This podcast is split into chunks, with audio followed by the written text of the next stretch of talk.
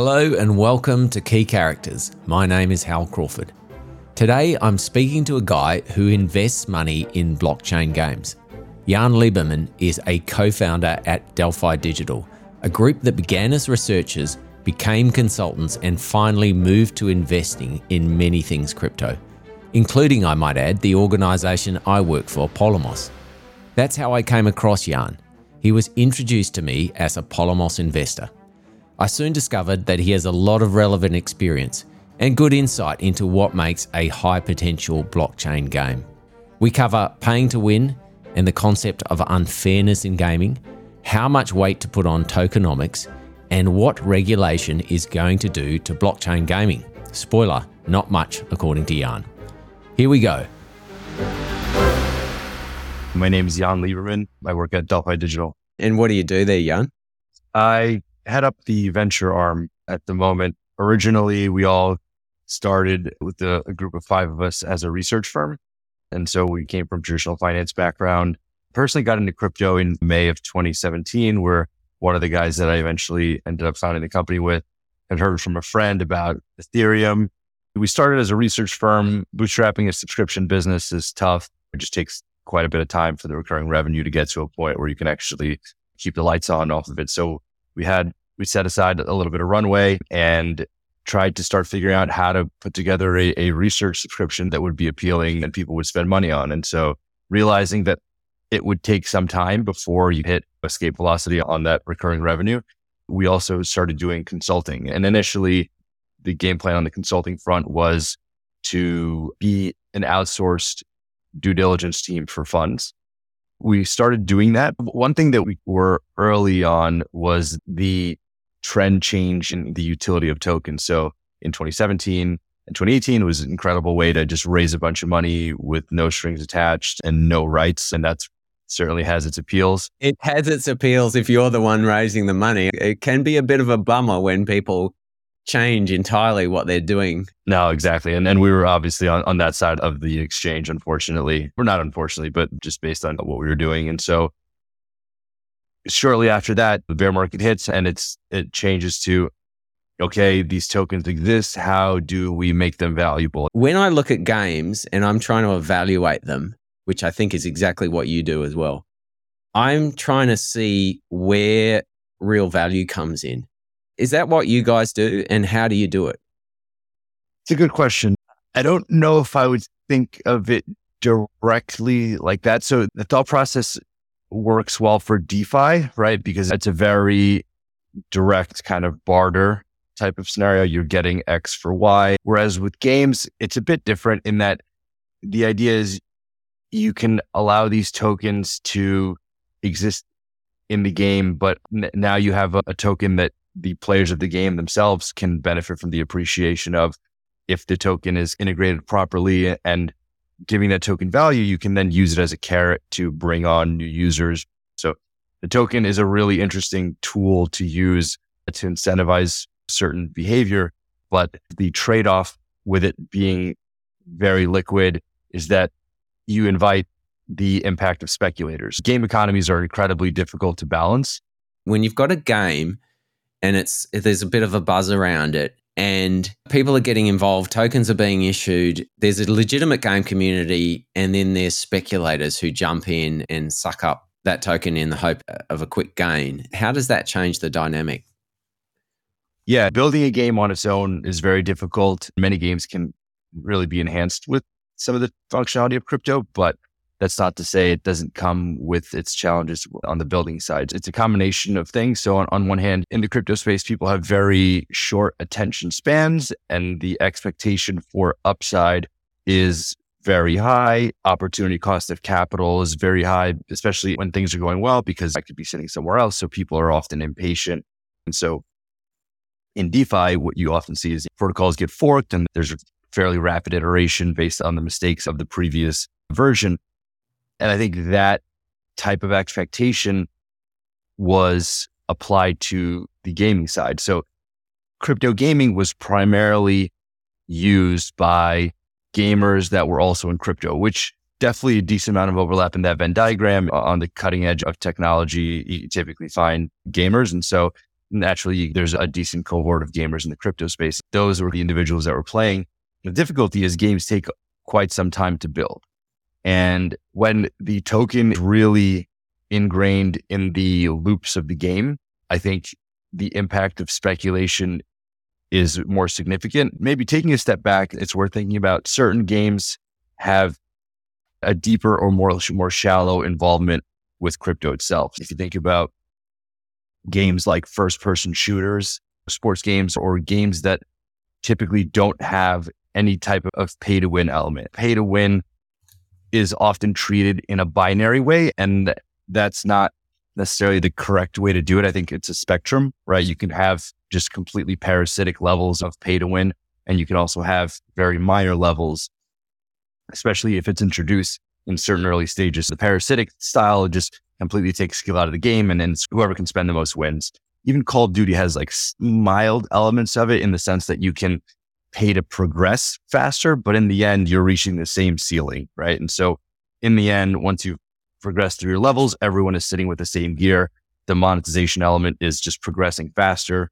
And then you have games that have like effectively none, like a chess or just sports games where you're just playing with teams. The type of crypto integration is dependent on the style of the game. The grind type games or the farm sim type games games where you're going through loops and you're building up certain things, those tend to be more in the realm of pay to win. It depends on how many degrees the pay to win element is from the, the, competitive element of the game. If the monetary element is far away from the competitive element, I think that's a very useful middle ground where you can still monetize a certain population of the game, but it doesn't affect the competitive loop because what gives games longevity is the fact that there's massive replay value. Replay value is really diminished when my skill matters less because someone else can spend more. That really takes away from the fun of the game. You guys mentioned that in the paper that you wrote on crypto gaming and, and its strengths and weaknesses. You talk about the concept of unfairness being basically kryptonite to a game. If it feels unfair, the game is not going to succeed.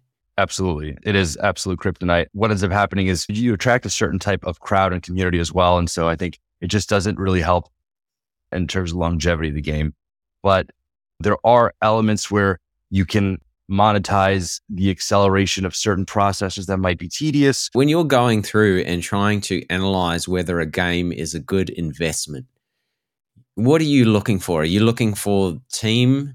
Are you looking for experience? Are you looking for solid dynamics that you know will work, mechanics?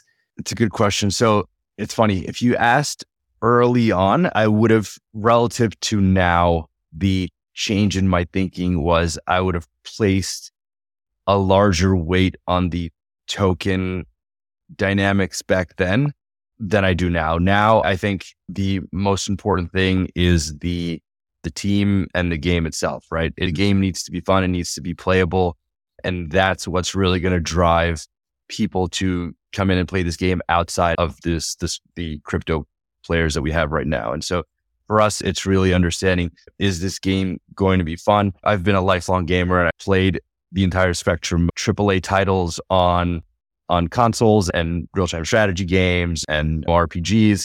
And I've also played a bunch of mobile games that are incredibly addicting, Clash of Clans, but even the mobile games, I'll download from time to time and just play them. It's actually just fun to learn how these loops are designed. And I think one of the best ways is to really just play a bunch of them across the spectrum, see the differences, think about what works, what doesn't, and where it can be integrated. And for us right now, it really comes down to the team and the game itself. If you're tossing up between a, say, a AAA studio that has put out a couple of games at least before, and they want to incorporate a crypto element, a blockchain element into their game, or on the other hand, you've got some crypto wise guys who've never made a game before, which of those two mobs would you go for?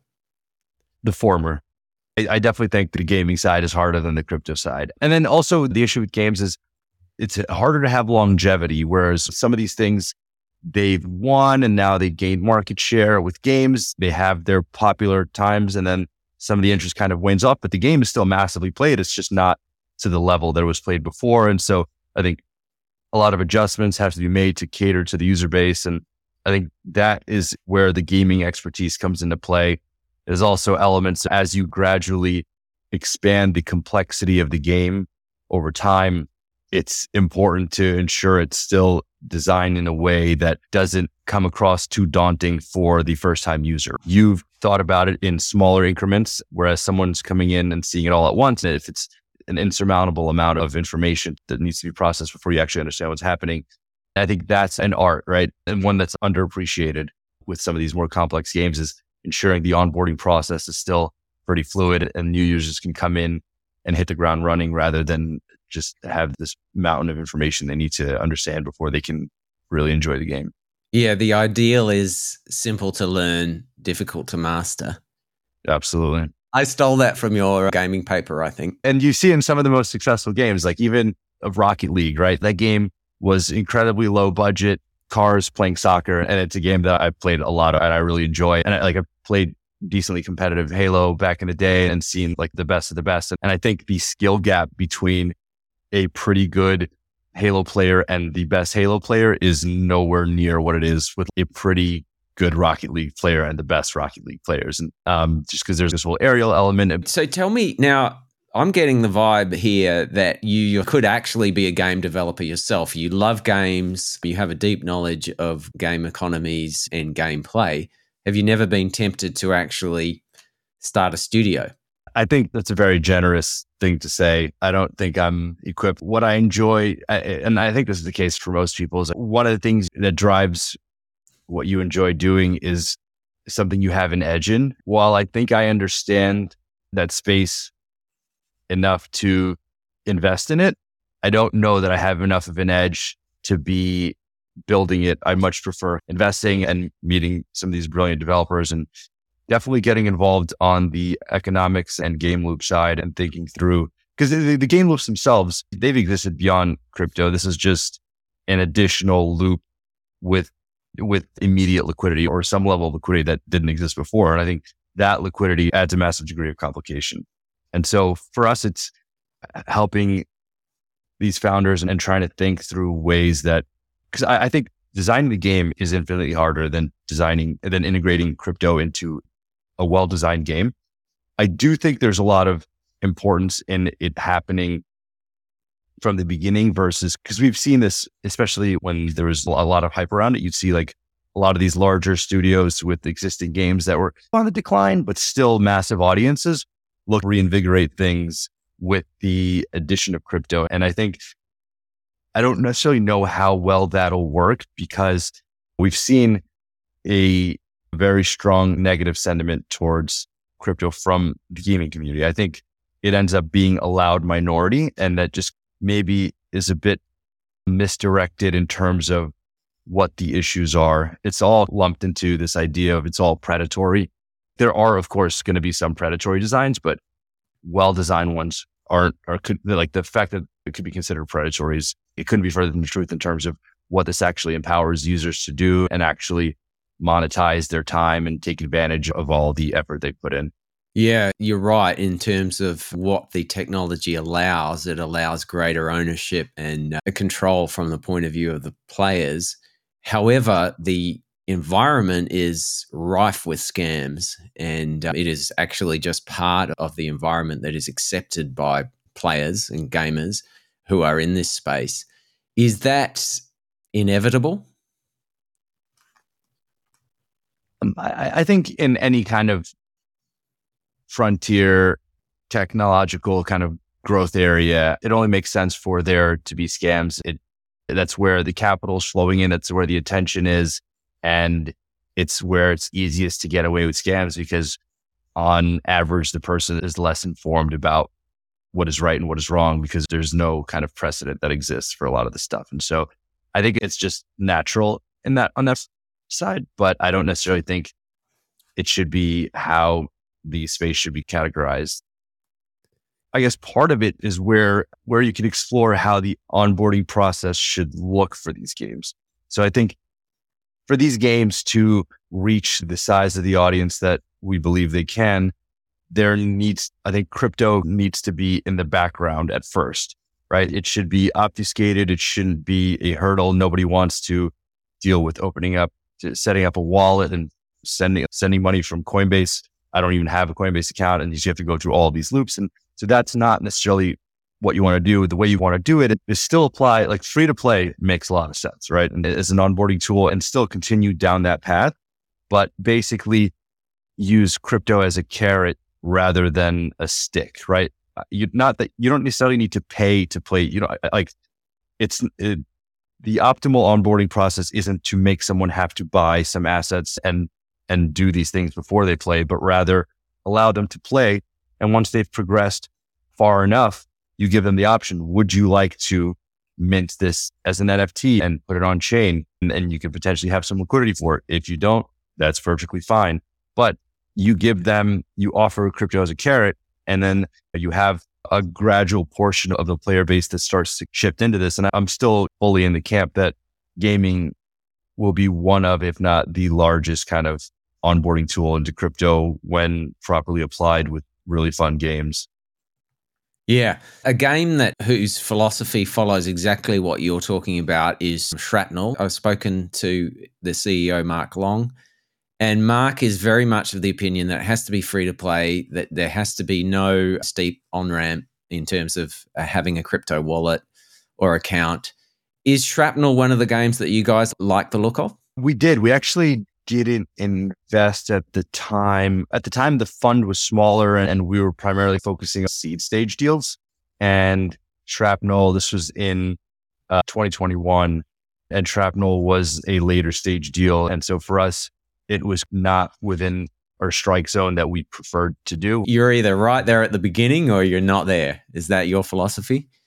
At the time, it certainly was. That's where we thought we, we had the biggest edge as well, because at the time, the idea was also to have the crypto component be integrated fairly early on. And so we saw ourselves as more useful in those earlier stages. But in most cases, these games that are also doing the Series A still haven't launched. That is actually one of the problems is that there's an overarching optimism about how quickly you can make a game.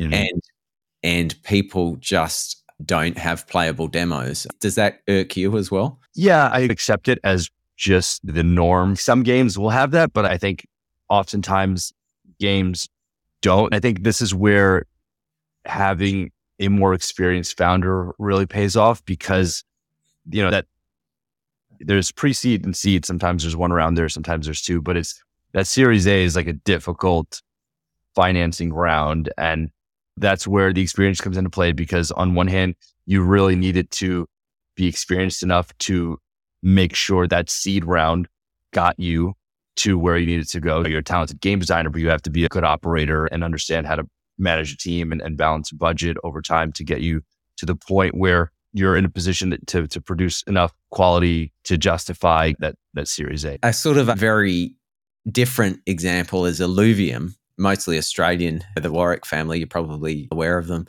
They haven't built a game before. And instead of building one game, they decided to build multiple at once. And they were over optimistic about their timelines and that disappointed the community.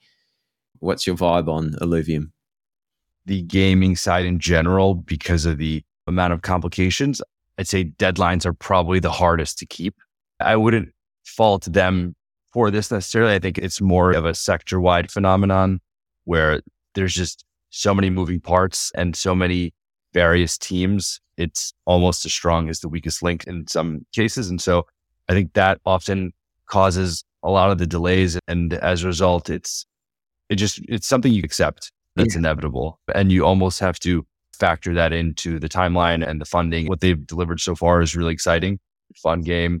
I think they've done a really good job of yes, the community certainly it has its pros and cons where the pros are you have these people that are super excited and are ready to go. But the con is when these delays come in, they are going to be overly disappointed. And part of it is because it's not just the time commitment. There's also the financial side. The token can, in, in most games, they're all private stage. And so you have a headline that comes out and you're, you're managing an entire community that has financial interests and the price of the token reacts positively and negatively towards this news. And so I think on top of the complexity of building the game, you have to manage this community. And that's a, really difficult challenge on its own.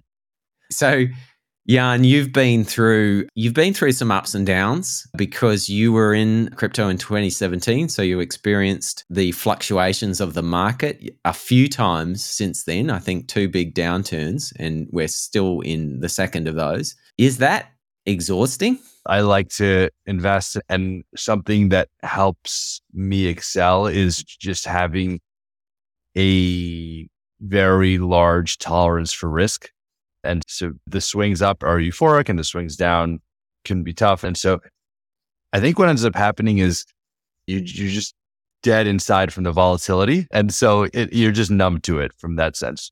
And it's just par for the course. You have these larger cycles, and then you also have like smaller cycles within them. And I think eventually you just get numb to the volatility. The sums involved can be astronomical, positive and negative. Do you gamify it in your head? I guess gamify in what sense? What I mean is, you're a young man. I don't actually know how old you are. 33. Do you have a family? Do you have people who rely on you? Actually, have a daughter on the way at the end of the summer, which I'm oh. super excited for. Congratulations, first, first kid. Oh, from this point on, from the birth of your daughter on, you will be this person that people rely on. And I suppose it might be more difficult at that point to disassociate yourself from the potential ruin. I guess my question is how to avoid the stress of worrying about losing everything. How do you do that? I, I don't take nearly the same amount of leverage as I did before. And part of it was just getting to a place where I had enough capital where I didn't necessarily need to take on leverage because, you know, we bootstrapped the company, we bootstrapped the fund and leverage was really needed early on. And honestly, it was less so leverage and it was more so just taking highly concentrated bets and the ones that you were really confident in. And so I think that's like eh, the leverage side was never really like a make it or break it type scenario. Was a lot of it was just being confident in your bet and really putting a material portion of what you have into it and playing that. And so I think that's where the risk tolerance really comes into play. So nowadays I'm still making concentrated bets, but not nearly to the percentage of my like total uh, ownership. Yeah. It's really being in a position where ensuring that I'm never going to have to sell to to fund life. I think the important is just like in separating the two. And so this is just my risk bucket and this is my cost of living bucket. And so life bucket and risk bucket. Life, life bucket and risk bucket. Exactly. And just being able to stomach that. It only takes one or two times to to get stung to really learn. One you gradually get better at throughout your entire life, but it's still a really slow one is patience. Uh, avoiding FOMO and chasing or anything like that, and really building bets based on conviction and not necessarily understanding that not being in the market is still having an opinion on the market. I think that's been especially helpful when things aren't going that well. And so I think one of the worst things that can happen to, to people is after a big downturn, you have a market that chops around and people are, oh, it, it just get chopped up, right? It, it goes down. They think it's going to get worse. So they sell and then it rebounds and they buy. And so avoiding things like that, I think is really important. This is one of those things where you just need to survive realistically. Like the best advice I can do is just is survive. And for the most part, avoiding leverage is really important factor in that and ensuring that it's time in the market less than timing the market. And as long as, you know, you're still alive and, and kicking, that's one of the biggest uh, drivers of ensuring that you, you make it. Yeah. One thing I didn't ask, which I will briefly touch on, is just there's obviously a lot of regulation to happen in this industry. You mentioned back in 2017 that you could issue a token as a really easy way of raising funds. Do you think the impending regulation of tokens is going to impact gaming? It's a good question. I think the impact is going to be unavoidable, but I think gaming will be a lot less impacted than other areas. And I'm actually pretty optimistic on the regulatory side over a longer time frame, particularly in the US. It's also just it's tough for it to get worse. And I think the powers that be aren't necessarily happy with how things are progressing. And then, especially if you have international embrace of some of this technology, it, it doesn't reflect well on, on the incumbents in the US. And so I am pretty optimistic on the direction reversing here, but I do think gaming is certainly less directly impacted. A lot of what's happening is going after these exchanges, both like on, on the on the centralized side and the decentralized side. That certainly impacts market liquidity and access to kind of these tokens. So I don't think gaming is impervious in that yeah. sense, but I, I don't expect to see really draconian regulatory action against these games themselves. There's much more low hanging fruit. All right. So, Yan, what's next for you? Is this what you're going to do your whole life? T- making bets, investigating, deep diving, helping companies? Is it is this life for you, or is there another dream? I think so. At least for uh, as long as I can see forward. I think maybe at a certain point, there's there's less time spent on it. If I'm in a position where I'm comfortable enough and you can just spend some more time with kids, I think that I'm expecting my view to change on because right now it's just fully this is all I'm doing all the time. And so I'm able to be a bit more selfish with the time. But I think as the, the kids start growing up, I certainly want to do that. And it's also just hearing from a lot of other people who have both done well and are still hard at work, just wishing they were able to spend more time with their kids. And so it doesn't seem like something that anyone has mentioned they regret. And I think that makes a lot of sense. I definitely want to keep doing this for as long as I can imagine. And the only thing that would probably change is the degree of my involvement. Thank you so much for talking to me today. Likewise, really appreciate the time. Thank you.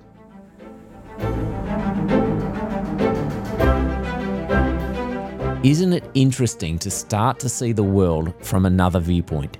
Yan's world, as we've heard, is all about money, how that energy flows, how things get built, and what information you need to allocate the money right.